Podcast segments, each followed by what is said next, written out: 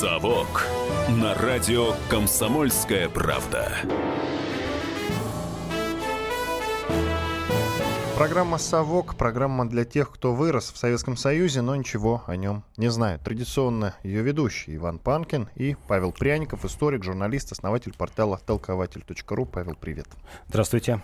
25 лет без КГБ. 23 октября есть такая дата, я уж не знаю, стоит ли о ней говорить как о красной дате календаря. Это дата праздничная или это дата формальная. Для кого-то, конечно, грустная. Ну, соответственно, для тех, кто Советский Союз э, любит и почитает. 23 октября 1991 года распущен КГБ СССР. Я напомню, что КГБ расшифровывается как Комитет государственной безопасности. Э, и этот э, комитет занимался не только внутренними делами, но и внешними. Вот сейчас во многих странах мира есть комитет, который занимается внешними проблемами и внутренними. А вот КГБ занимался всем. И занимался очень успешно, надо сказать. Я напомню, что у нас историко-политическая программа. Мы э, из прошлого проводим параллель в настоящее, сравниваем. И в этой связи, друзья, у меня к вам вопрос к нашей аудитории. В СССР все знали о силе КГБ, могуществе, верили в защиту этой организации, признавая ее силу. А можно ли сказать то же самое сегодня про ФСБ? Наш студийный номер телефона 8 800 200 ровно 9702. Подключайтесь к нашему разговору, либо пишите в WhatsApp плюс 7 967 200 ровно 9702. Павел, я знаю, что организовано э, КГБ было в 1954 году. Об истоках немного. А, истоки, мы уже говорили в предыдущих передачах, это ЧК, ОГПУ, НКВД, МГБ. Это мощные организации, которые с самого начала, вот то, что ты правильно сказал, занималась и внутренними, и, и внешними а, проблемами в отличие от а, органов других многих стран, в которых было большое разделение разведок. И кроме этого, несмотря на то, что были такие широкие полномочия, в 30-е годы существовали еще две разведки. Одна это ГРУ, а другая разведка Коминтерна. Разведка ГРУ э, разведка Красной Армии, РКК, она существует и по сей день, а в связи с ликвидацией Коминтерна в 1943 году э, ее кадры влились э, как раз в кадры разведчиков-чекистов.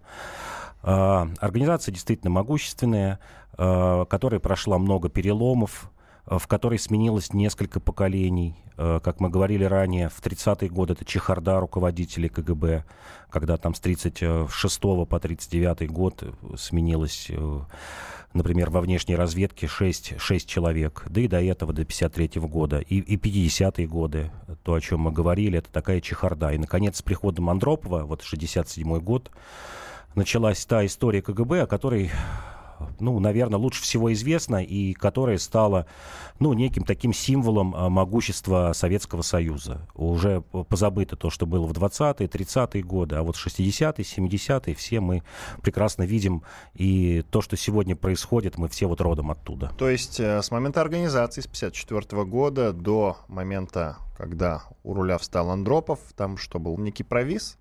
Некий провиз, да, потому что Хрущев очень боялся повторения сталинских репрессий и старательно вычищал и старые кадры сталинские, огромная чистка в 1953-1954 годах, когда около 7,5 тысяч э, человек было уволено из органов разведки МГБ, и несколько десятков человек получили тюремные сроки и даже были расстреляны, то есть ближайшие соратники Берии. И вот с этого момента, с 54 по 67 год, а, действительно сменилось три, три руководителя у этой разведки. Она проходила мучительно стадию э, приспособления, скажем так, гражданской жизни, потому что с этого момента э, председатель КГБ был э, подчинен гражданским кадрам, скажем так, это ЦК КПСС и Совмин. Он, кстати, назывался Комитет при Совете Министров. То есть, если раньше э, в 30-е, 40-е годы руководитель э, НКВД или МГБ приходил напрямую Сталину и фактически подчинялся ему, одному человеку, то здесь было некое коллективное управление. Э, туда были, было внесен, был внесен ряд э, таких основополагающих факторов работы, например, запрет на ведение какой-либо э, разыскной деятельности или, э, скажем, там, слежки за высшим э, советским руководством. Ну, то, что сегодня отвергается очень многими, э, скажем так, крайними патриотами, видится в негативном ключе. Э, что вот вовремя не проследили, как говорят, за Горбачевым или за другими лицами. А КГБ этого не мог делать, потому что для того, чтобы это сделать, он должен был пойти и получать санкцию в Политбюро на то, чтобы работать против э, кого-то из сильных мира сего, против нескольких вот десятков, сотен человек, скажем, верхушки Советского Союза. Вот КГБ такую трансформацию э, прошел. И 67 год даже Андропов, который вот ассоциируется ну, с, с таким, э, э, скажем так, с пиком могущества Комитета государственной безопасности, ведь был гражданским человеком. Угу. Сергей нам дозвонился. Давай сделаем паузу, послушаем его. Здравствуйте. Добрый вечер. Слушаем вас. Сергей, город Волгоград. Ну, очевидно, что КГБ в свое время не справился с задачей сохранения государства. А вот это отдельный вопрос. Что вы еще хотите сказать? И Павел сейчас э, подробнее расскажет. И, я хотел сказать, что э, как вы смотрите на то, что был упущен э, фактор ну, провала, так скажем, идеологии. Может, КГБ не досмотрел этот фактор и допустил э, вот именно расшатывание строя, которое произошло после 20-го съезда Э, знаменитого Хрущевского, где поменя, поменялась вообще партийная концепция. КГБ вообще занимался ли этим? И должен ли был заниматься? Хотя это вообще-то, в общем, был, э, так скажем, первый кол в тело государства СССР. Спасибо вам большое, Паша. Да, я как раз буду Паша, говорить... извини, извини, извини. Я напомню про вопрос. В СССР все знали о силе КГБ и верили в защиту этой организации, признавая ее силу. А можно ли сказать то же самое сегодня про ФСБ. Напомню просто наш номер телефона. 8 800 200 ровно 9702, либо пишите в WhatsApp плюс 7 967 200 ровно 9702. Павел, пожалуйста. А, я как раз об этом буду дальше говорить, о том, что КГБ не то, что не смог а, удержать страну, но и сам участвовал а, в тех реформах, в подготовке тех реформ, которые мы видели в 80-е 90-е годы. Вот эта трансформация, о которой вы говорите, она произошла немножко позднее, даже не при Хрущеве, потому что при Хрущеве появилась новая идеология. Она как бы оставалась старая, но такая обновленная. Это назад к ленинизму. Даже если мы вспомним, памятник Дзержинскому был поставлен именно во время, времена Хрущева и символизировал именно возврат к ленинским истокам. Не как сегодня понимается Дзержинский, как такой вот некий сатрап, который там вешал, убивал, хотя лично этого вот он не делал, а это был символ того, что все, ребята, вот закончилась э, эра тоталитаризма, такого сталинского, и мы возвращаемся вот к тому, что завещал Ленин. И КГБ в этом очень активно участвовало. Трансформация началась чуть позднее. Это как раз начало 70-х годов. Вот я как раз об этом хотел поговорить, о том, что было две группы, которые начали готовить реформы, ну, скажем, задумываться о том, что в СССР что-то идет неладно, э, э, в начале 70-х годов. Первая группа такая вот менее известная, и, может быть, в ней не так много, как кажется, каких-то значительных лиц, но, тем не менее, она сыграла очень важную роль. Это так называемый институт системного анализа э, Гвишани который открылся в Вене в 1972 году. Вот представьте, Советский Союз, холодная война, в Вене открывается, в столице Австрии, институт, который начинает заниматься, э, скажем, как они это заявляли, некими глобальными проблемами, как дальше миру жить. И потом некоторые люди, которые там работали, э, говорили, что это была некая площадка такая, где спецслужбы разных стран, в основном СССР и европейских, встречались, разговаривали, обменивались мнениями и доносили потом эти мнения до своего руководства. А вторая группа – это большая группа советников при Андропове, гражданских лиц, и сейчас бы их назвали, вот есть такой термин, сислип, системный либерал. То есть либерал, но встроенный во власть, который там не говорит каких-то чудовищных людоедских вещей, но, тем не менее, в общем, продвигает свою линию. Эта группа была очень большая при Андропове. Не то, что кто-то ее навязал ему, а он сам лично создавал э, эту группу из таких людей, как Шахназаров, э, Бурлацкий, Бовин, Арбатов, Иноземцев. Это все академики гражданские. Угу. Нам э, нужно сделать небольшую паузу, буквально на две минуты в студии. Я напомню, Иван Панкин и мой друг и коллега Павел Пряников, историк, журналист, основатель портала толкователь.ру. Мы сегодня говорим про КГБ. Дата 23 октября, это воскресенье, день распада этой великой и могучей организации. И вот сегодня мы как раз вспоминаем истоки, и чуть позже мы расскажем, почему эта организация была распущена. Оставайтесь на радио «Комсомольская правда». Это прямой эфир.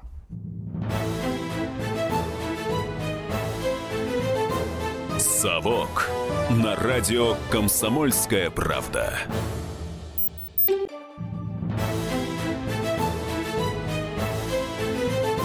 «Совок» на радио «Комсомольская правда».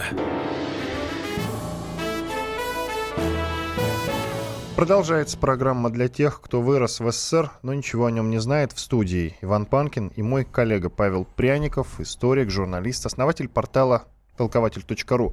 Сегодня 25 лет без КГБ. Ну, как сегодня, можно сказать. Вот в этот период, 23 октября, официально был, был распущен Комитет госбезопасности, могучий и всесильный. И я напоминаю, друзья, вопрос к вам, к нашей аудитории.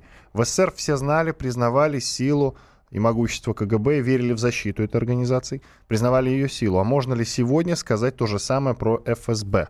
Наш студийный номер телефона 8 800 200 ровно 9702, либо пишите в WhatsApp плюс 7 967 200 ровно 9702. Несколько человек висят на линии. Павел, единственный момент э, хочу уточнить. Мы в прошлой части нашей программы, ты сказал, что КГБ в полную силу заработал, эта организация заработала, комитет Э, году в 67-м, по-моему, угу, да, с приходом да, Андропу. Да, да. Возникает вопрос.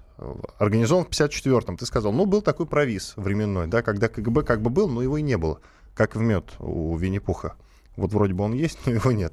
Э, смотри, но в 60-е Хрущев стучал по трибуне э, своей туфлей, ботинком. Э, и весь мир нас боялся. Американцы нас боялись. Могучие, всесильные. А у них тогда, насколько ты помнишь, э, Гувер активно строил свою организацию аналог КГБ в Америке. И успешно строил. А чего же мы тогда не боялись? Кто нам тыл-то прикрывал, если КГБ не работал? Нет, КГБ работало. Тут немножко, может быть, не так надо, или, скажем так, пояснить. Он, КГБ, э, в эти 13 лет мучительно искал свою новую роль вот в новом государстве. Потому что раньше это была репрессивная машина. Мы все помним конец 30-х годов, сфабрикованные дела, Э, когда очень легко, что называется, было дело раскрыть, там поднажать на человека, а с введением той самой э, социалистической законности, о которой э, стал говорить Хрущев, КГБ начинал думать, как работать э, с внутренней оппозицией. Оппозиция всегда была. То есть нельзя уже было просто человека взять и кинуть в кутузку.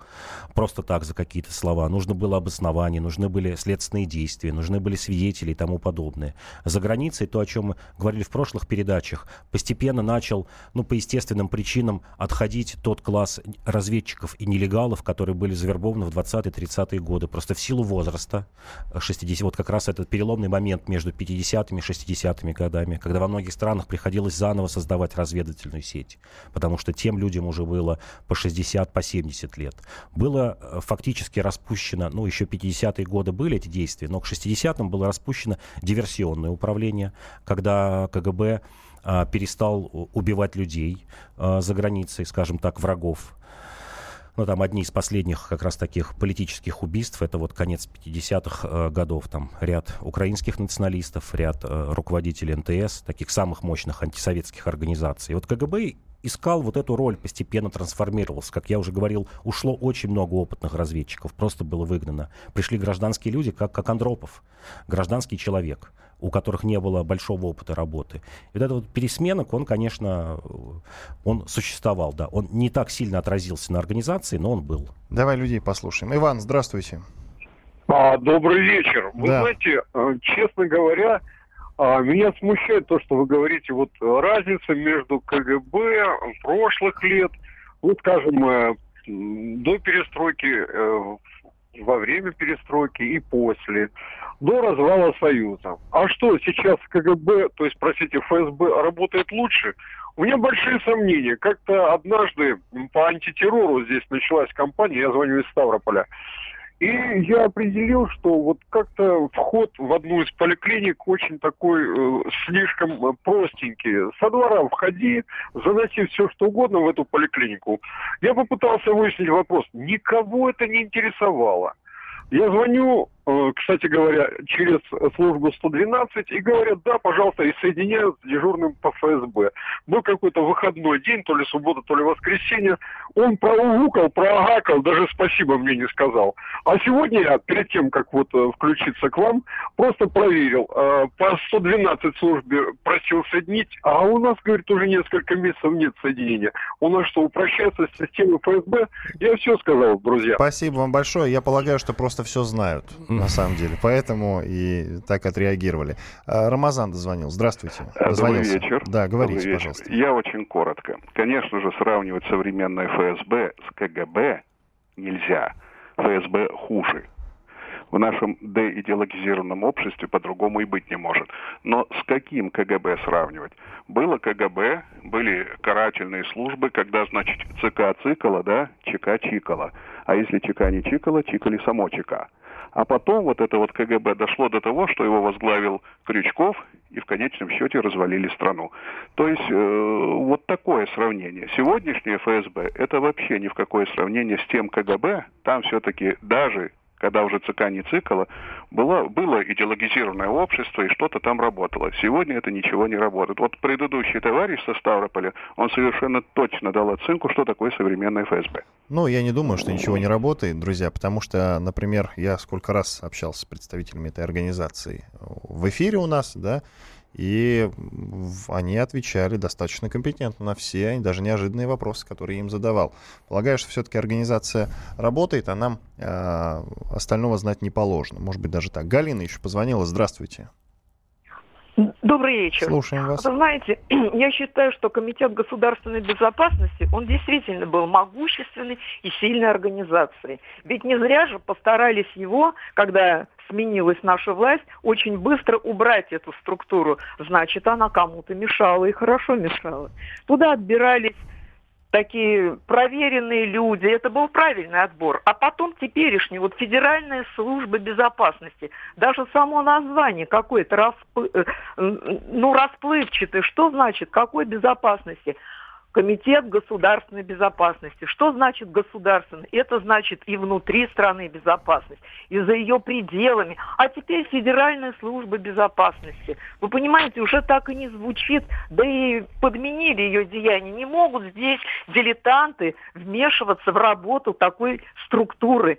И эта структура необходима, она должна укрепляться. И мы тем, что сейчас вот происходит в нашей стране, мы это поняли. И уничтожение КГБ это было одним из звеньев уничтожения Советского Союза. Спасибо вам, Галина. Спасибо большое, что позвонили. Только, опять-таки, позволю себе с вами, друзья, и с Иваном, и с Рамазаном, и с Галиной, все-таки немножечко не согласиться. Почему? Потому что я уверен, что э, современная организация под названием ФСБ все-таки выполняет свою работу. И я уверен, что выполняет выполняет ее хорошо. А, продолжаем. Тут ну, надо еще... потом мы расскажем по ходу пьесы, что называется, мы э, поясним с тобой, что э, КГБ не был развален, он был распущен. Это важно. Плюс, как ты уже сказал, э, КГБ все-таки преследовал немножечко иные цели, он все-таки был на стороне Горбачева. Это да. Ну, во-первых, хочу ответить так кратко слушателям, э, типа позвонившим. Большой вид на расстоянии, и, наверное, оценивать нынешнюю ФСБ будем мы вот лет через 20, как мы сейчас оцениваем КГБ, потому что действительно многое мы не знаем в силу специфики работы этой службы. Вот я начал в предыдущем в своем выступлении говорить, что в КГБ было две группы с начала 70-х годов, которые задумывались о реформировании Советского Союза. Э, первую группу я назвал, она возглавлялась Гвишани, Джермен Гвишани. Это сын э, генерала госбезопасности Михаил э, Гвишани. Кроме этого, он был женат на дочери Косыгина, то есть входил в эту группу реформаторов косыгинских. Известный экономист. Известный Точно. экономист, да. И именно э, он был большой друг Евгения Максимовича Примакова, ныне покойного, уже тогда, в общем, э, сотрудника внешней разведки. И эта группа была ответственна скорее за контакты э, с людьми из западного мира. То, что потом назвали конвергенцией, отвечал за то, чтобы э, лучший опыт э, приносить из Советского Союза э, за рубеж, а из-за рубежа брать лучшее, соответственно, нам. К примеру, э, благодаря этой группе такой итальянский бизнесмен Печи. Вот благодаря ему был построен АвтоВАЗ. Это такая косыгинская, я бы так сказал, вторая индустриализация, когда пришли крупные заводы, оснащенные западным оборудованием. Э, благодаря ему пришли еще ряд, ряд западных э, производителей, вплоть до Пепсика, который начал делать у нас Пепсиколу. Угу. То есть это такие внешнеторговые связи. Вторая группа, как я уже сказал, это действительно группа таких либерально настроенных академиков и мыслителей, которые э, группировались вокруг Андропова. И уже с 70-х годов эта вторая группа э, начала э, готовить некий план э, структурных реформ. Э, в частности, эти э, планы включали э, большую роль КГБ. КГБ, как я говорил уже, она играла подчиненную, второстепенную больше роль. власти. Больше власти, да. И именно эти люди и должны были проводить реформы. И многие говорят, то, что мы сегодня видим, как раз работало по, по тем андроповским лекалам. Как реформировать страну, как жить этой стране.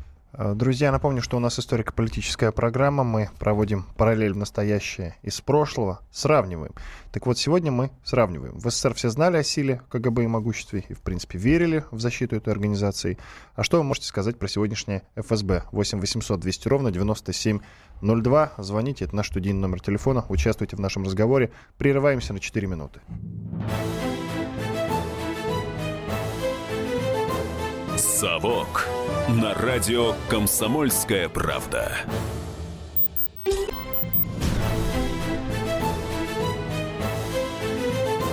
«Совок» на радио «Комсомольская правда».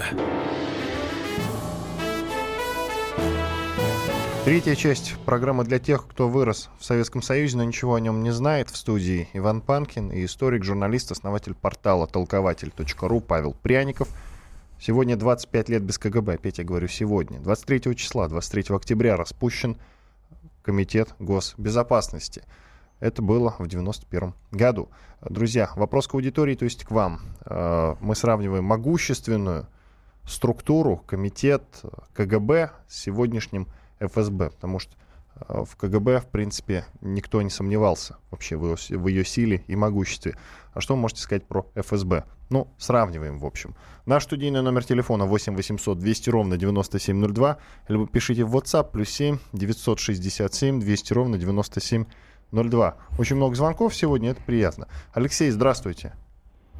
А, здравствуйте. Да, здравствуйте. Я вот патриот, я вообще, для меня трагедия, что развалился Советский Союз, и а, я считаю, что как так могло получиться? Ну как? То есть КГБ все равно лучше работало, чем вот сейчас ФСБ. То есть, ну вот, видимо, это из-за Горбачева, из-за предателя. То есть, а сейчас я считаю, надо... Почему лучше КГБ работало? Потому что не было вот этой пятой колонны, которая расшатывает наше государство. То есть сейчас, я считаю, ФСБ надо увеличить раз в 10 штат сотрудников – чтобы не было больше прецедентов, чтобы даже намека на то, что там с Россией может что-то случиться, как с Советским Союзом. Спасибо вам большое. Спасибо. А что касается штата, действительно, э, в КГБ служило, работало людей во много раз больше. Я даже стесняюсь сравнивать на самом деле. А, даже не будем брать э, в расчет части РСФСР, а, я даже не буду вот эти республики брать в расчет, да, они пусть отдельно, РСФС, РСФСР отдельно. Так вот, если сравнивать даже по статистике сотрудников э, РСФСР, КГБ и сегодняшних ФСБ, то, конечно, даже КГБшников тогда было значительно больше, значительно. А, плюс еще такой момент, э, компьютеризация, конечно же. Э, в этой связи такой широкий штат, большой, раздутый, не нужен. Это, кстати, одна из причин, безусловно.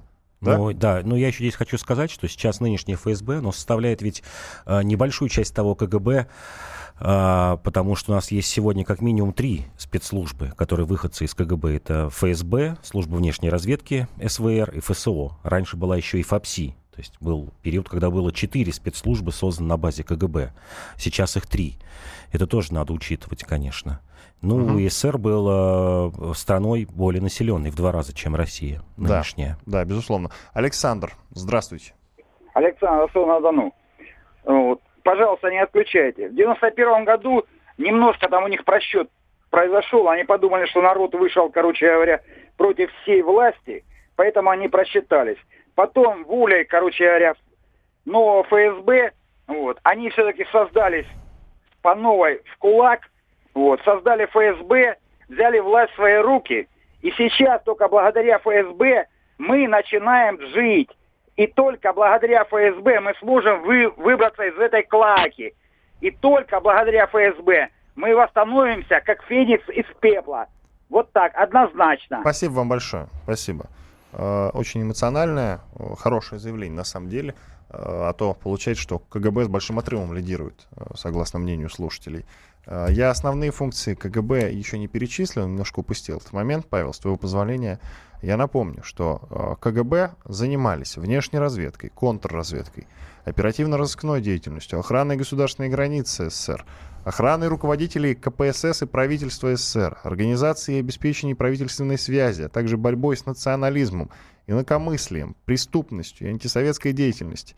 Также в задачу КГБ входило обеспечение Центрального комитета, комитета КПСС, это было до 14 марта 1990 года, и высших органов государственной власти и управления СССР информацией – Э, затрагивающие государственную безопасность и оборону страны, социально-экономическое положение в Советском Союзе и вопросы внешнеполитической и внешнеэкономической деятельности советского государства и коммунистической партии. Я представляю себе огромного спрута, осьминога, такого как большого-пребольшого, который щупальца везде свои засунул, что называется. То есть КГБ было везде. С одной стороны, везде, но с другой стороны, как я уже говорил в начале передачи, но строго контролировалось э, партийной верхушкой. То есть для того, чтобы сделать какой-то самостоятельный шаг Комитету государственной безопасности, такой серьезный шаг, ему требовалось разрешение, э, ну, как минимум, Политбюро, а то и самого Леонида Ильича Брежнева в то время. Э, сейчас я еще, с вашего позволения, затрону э, э, проблему реформ, которые начали разрабатываться при Горбачеве, э, при Андропове. Э, к примеру, Алексей Черняев, это заместитель руководителя международного отдела ЦК КПСС, который позже стал помощником Горбачева, но одновременно который близок был к Андропову. Вот он 11 ноября 1982 года, только-только когда умер Брежнев, Э, в своем дневнике, которые позже были опубликованы в нулевые годы, по-моему, в 2003 году, если не ошибаюсь, он записал кратко программу Андроповскую, вот как он видел, как нужно реформировать Советский Союз. Я вот сейчас зачитаю, там не очень много пунктов, но они все важны. Сократить армию в четыре раза, убрать ракеты из Европы, уйти из Афганистана, раздать землю всем желающим, выслать всех диссидентов за границу, не сажать, а выслать, вот все, кто недовольны жизнью, а, открыть выезд э, евреям, не запрещать. Э, и открыто плевать на американский шантаж. Вот эти вот пункты. А, далее он еще записывал э, и другие помощники Андропова, которые позже опубликовали свои э, мемуары. К примеру, такой вот Синицын был. Игорь Синицын, помощник Андропова, он еще говорил о том, что Андропов разрабатывал систему госбанков который говори, которая гласила о том, что нужно руководить экономикой не из ЦК КПСС, не из Совета министров, а у каждой отрасли должен быть крупный госбанк, который и должен руководить этой отраслью. Ну, по аналогии, как в то время у нас существовал а, Промстройбанк или Сельхозбанк, вот каждой отрасли. То есть это такой, я бы сказал, госкапитализм, а, в какой-то мере повторяющий китайский путь. Э, при Андропове разрабатывалась еще идея, это покойный тоже его помощник Аркадий Вольский, который руководил торгово-промышленной палатой. Вот он говорил, что одна из идей Андропова была э, создать 10 экспериментальных экономических зон в Советском Союзе. По примеру китайских. Тут даже, кстати, неизвестно, чей пример. Потому что если об этом говорилось в 70-е годы, а Китай только-только в начале 80-х эту идею э, реализовал на практике, в которой э, действительно упрощенная регистрация предприятий, иностранных инвестиций и тому подобное. То есть вот и, и в этих вот в экономических зонах должен был вырастать и новый бизнес, и новые технологии. Туда должны были приходить э, иностранные инвесторы. Вот это то, что касалось э, реформ Андропова. Но при этом он говорил, что нет, э, верхушка в Политбюро и в, в ЦК КПСС, она костная, э, очень сложно ее, эту верхушку, настроить вот на эти реформы. Ну что ж, говорит, будем ждать. И причем он даже называл сроки, за сколько лет эта реформа должна была осуществиться. Он говорил 10 лет потому что вот его помощник Игорь Синицын вспоминает, так как э, Андропов был бывший матрос и иногда вот выражался такими терминами флотскими, он говорил, что судно можно поворачивать максимум на 10 градусов, там на 10 румбов, 10 градусов или 10 процентов. э, точнее 10%. И вот за 10 лет как раз эти 100% э, и были бы получены. В начале, ну, ближе к середине 80-х годов, а когда Андропов был у власти, наверное, слушатели, большинство из них сейчас припомнят этот период, когда на улицах не было ни души, было пусто, все были на работе. А если ты идешь по улице, то подъезжает черная машина затонированная, из нее выходит несколько человек в штатском, подходят тебе, спрашивают, кто, откуда, куда идете, почему не на работе. Действительно ведь так и было, да? Ну, так вот и он было. был, да, вот такой порядок был. Э, я знаю пример, когда мужчина говорит, вы знаете, э, в роддом, в роддом тороплюсь. А он уточняет, пройдемте в машину, сейчас перепроверим. Значит, там действительно в машине аппарат, набирают такой-то роддом, да, говорят, все в порядке, можете идти. У вас сын, мальчик, такой-то вес и так далее. Вот такие ближайшие буквально э, действительно нюансы интересные очень. Э, смотри, какой вопрос. А, Юрий нам позвонил, давай примем звонок. Юрий, здравствуйте. Павел, Павел, да. Алло, здравствуйте. Видимо, сорвался. Юрий вернулся. Юрий, здравствуйте. Здравствуйте. Говорите, пожалуйста. Юрий, Я прошу могу... вас. Да, Я можете, могу... Нет, можете. Просто задержка идет по радио. Я слышал, что Андропов вообще хотел Советский Союз перестроить, э, отказаться от союзных республик и административные границы провести по экономическим признакам, не по национальным. Ну, по типу штатов сделать. Вы как-то это прокомментируете, что-то об этом знаете? Да, единственный человек, который об этом открыто говорил, это как раз Аркадий Вольский, которого я упоминал, который перед, незадолго до своей смерти говорил об этой идее Андропова, о том, чтобы ликвидировать национальные республики и действительно создать, э, как он думал, там либо 20, либо 25 штатов. И как сам Вольский уверяет, что вот он рисовал самолично эти карты и приносил Андропову и показывал, как должно было происходить это бы новое территориальное деление. Он действительно говорил о том, что э, Средняя Азия и Кавказ это такая обуза, и в которой очень тяжело наводить порядок, и кадры э, э, руководители в этих республиках должны назначаться из Москвы, э, потому что была система какая, мы все помним в Советском Союзе, что генеральный секретарь, руководитель, в общем, партийной организации в национальных республиках обязательно должен быть местный человек, а вот его зам, первый заместитель, это русский, который вот тащит все и там такой является темной лошадкой, если вы вспомните. Да, такая идея была. Олег еще. Олег, здравствуйте. Да. Добрый вечер, господа. Ну, вы знаете, тут уместно вспомнить, есть такой э, был у нас председатель комитета по науке и технике Джермен Гришиани. Вот именно он, кстати, ездил на римские заседания в Швейцарию. И там именно Андропов дал ему задание прощупать, как бы развалить Советский Союз, внедрить советскую экономику в западную. И когда он приехал оттуда, он сказал, нужно отсечь Среднюю Азию и оставить Украину, Белоруссия и Россия. На это Андропов сказал, пока жив Суслов, нас извините, повесят за одно место. Так что, господа, предательство было именно с Комитета госбезопасности. Они владели информацией, они дискредитировали всех партийных деятелей, таких как э, убили Машерова, убили Кулакова, убрали всех людей, которые именно э, Краснодарское дело, рисовое дело, хлопковое дело, дискредитировали партию. И вот это, господа, мы получили. Только госбезопасность виновата. Тайная сила, тайная власть. Она знала все. Она знала ЦК Политбюро, она знала все. Провели то Арбатова, Яковлева, всех это агентов э, США, кстати, кто были завербованы. Да и Громыко там, и Косыгин, все были замешаны. После 7, э, 48 -го года, когда разгромили русских именно деятелей, которые партийных, э, Вознесенского, Жданова, Кузнецова, вот тогда Сталин проиграл. Вот это, господа, очень жалко. И пятая колонна, она уже давно сидит. Когда еще в Будапеште был еще Андропов этим послом, ему Найт сказал, премьер-министр, что вы сделали со Сталином? Вы развалите все, и Варшавский договор, и Советский Союз. Спасибо вам большое, что позвонили. Эмоциональная речь достаточно. Заметьте, уже второй uh-huh. человек, который до нас дозвонился, вот так вот эмоционально говорит. Видимо, тема действительно трогает наших слушателей. Друзья, я напоминаю, что в студии для вас работают Иван Панкин, историк, журналист Павел Пряников, основатель портала толкователь.ру. Мы вернемся буквально через несколько минут э, в заключительной части.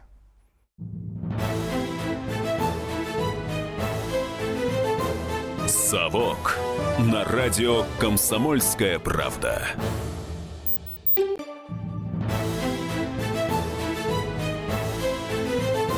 «Совок» на радио «Комсомольская правда». Продолжается историко-политическая программа «Совок», программа для тех, кто вырос в Советском Союзе, но ничего о нем не знает. В студии Иван Панкин, а также историк, журналист, основатель портала толкователь.ру Павел Пряников. Я напомню, что мы говорим про КГБ. 25 лет с момента распада. Распалась она 23 октября 1991 года. Друзья, я обращаюсь к вам, призываю вас участвовать в нашем разговоре. Эм, так как у нас историко-политическая программа, мы проводим аналогию из прошлого в настоящее. Сравниваем. Э, сравниваем сегодня, соответственно, э, КГБ и ФСБ. Дело в том, что, ну, понятно, над, над КГБ был такой ореол могущества, и это было именем нарицательным, реальным именем у которого, кстати, было множество разных прозвищ, как просто комитет, да и много других, я уж всех все и не упомню. Например, диссиденты вообще как-то по-своему это расшифровывали. Я сейчас, э, пока ты будешь говорить, я э, в интернете посмотрю, там была какая-то забавная, любопытная расшифровка. А что ФСБ сегодня, друзья? Э, верите ли вы в могущество, а главное, верите ли вы в то, что эта организация нас реально защищает, как мы верили в то, что КГБ нас защищает. Наш студийный номер телефона 8 800 200 ровно 9702, либо пишите в WhatsApp плюс 7 967 200 ровно 9702. Вопрос, Паш, от Михаила. А, а вы не могли бы пару слов сказать о нынешнем состоянии здоровья следователей Гдляне и Иванове? Может, их уже среди нас нет? Нет, ну вроде оба живы, они не такие старые. Иванову вообще там чуть больше 60 лет. Гляну, Термину Гляну чуть больше 70. Насколько знаю, оба живы, живы и здоровы. Но КГБ они, конечно, отношения не имели. Они были следователи по особо важным делам э, Генпрокуратуры СССР. Но, тем не менее, да, запомнились. Как раз э, возникли они в нашей жизни именно с, с приходом Андропова к власти, когда началось множество дел против номенклатуры, и вот эти два человека знамениты расследованием Хлопкового дела. Я, кстати, нашел, как в диссидентских кругах аббревиатура КГБ расшифровывалась, как контора глубинного бурения. Да, или комитет, вот. да, или контора да, вот, глубокого, вот, вот. глубинного, да. А, давай теперь уже у нас финальная часть нашей программы сегодняшней. Э, давай тогда подытожим про распад. Это был развод или распуск или распад. Вот давай по порядку, пожалуйста. А, это был, конечно, распуск. А, после смерти Андропова опять началась та самая чехарда в Комитете государственной безопасности, которая была свойственна для 50-х годов. А, например, Федорчук, а, глава КГБ, он буквально полгода руководил с мая по декабрь 82 года. А, его сменщик Чебриков с декабря 82 по октябрь 88 то есть меньше 6 лет. А Крючков около трех лет, с августа 88 по август 91 года. То есть вот буквально последние годы советской власти, 9 лет, три председателя Комитета государственной безопасности сменилось. Ну, если говорить, еще был такой Шибаршин, то и вообще можно четвертым признать, э, который ровно сутки, это вообще уникальный случай в нашей истории, человек руководил официально КГБ ровно сутки, с 22 августа по 23 августа 91 года. А, опять же, э, те же воспоминания Шибаршина, а, воспоминания Бакатина, многих людей, э, которые были а, в то время в перестройку в высших кругах, например, такой тоже помощник Андропова и деятель КГБ, который оставил воспоминания как очень сложная фамилия, Поржедомский, Поржедомский, вот такая mm-hmm. польская фамилия, сложно выговариваемая, mm-hmm. которые говорили, рассказывали вот уже в наше время, как э, вот эти шесть лет с 85 по 91 год э, проводила КГБ. Ну, как я уже говорил, во многом эти реформы пыталась э, КГБ подготовить. Э, Горбачева очень часто называли как раз преемником Андропова. А, есть воспоминания, например, перебежчика, э, теперь уже живущего в Англии, а, бывшего агента КГБ в Англии Гордиевского, который вспоминал, что КГБ запрашивал информацию у английской разведки уже начиная с осени 1984 года, как он говорил, для Горбачева. То есть был еще жив Черненко, а от Горбачева приходили депеши э, в наш, к нашей резидентуре э, в Англии для того, чтобы они прислали эту информацию лично ему, не Черненко, то есть еще Черненко, может, и прожил бы пять лет, но вот фактически, как Гордеевский говорит, уже с осени 84 года было ясно все о преемнике, в том числе, наверное, и после знаменитого приезда Горбачева в Англию его разговора с Тэтчер.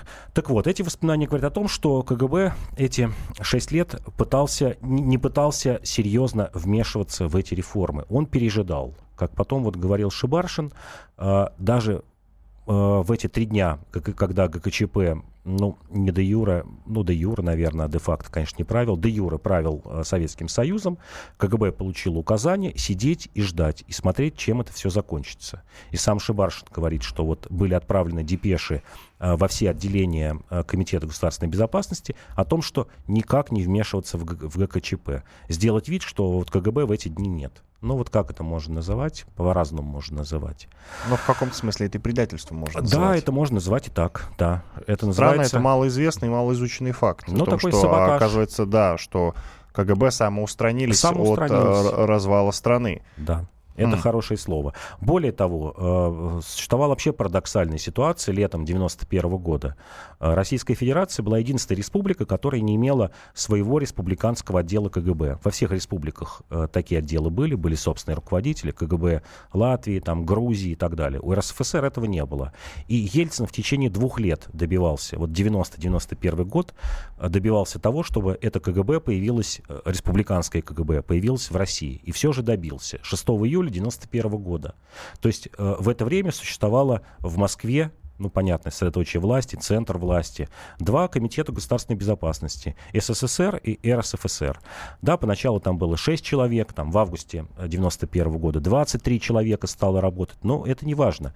Э, как вспоминал первый руководитель э, КГБ РСФСР Иваненко, это был во многом символический шаг о том, что, ребята, у нас вот, э, ну, если уж совсем вульгарно в некотором смысле говорить, у нас печеньки более сладкие, переходите к нам, потому что с КГБ СССР все ясно, а мы растущая структура, которая набирает вес, э, которой личное внимание уделяет такой вот харизматичный человек Ельцин.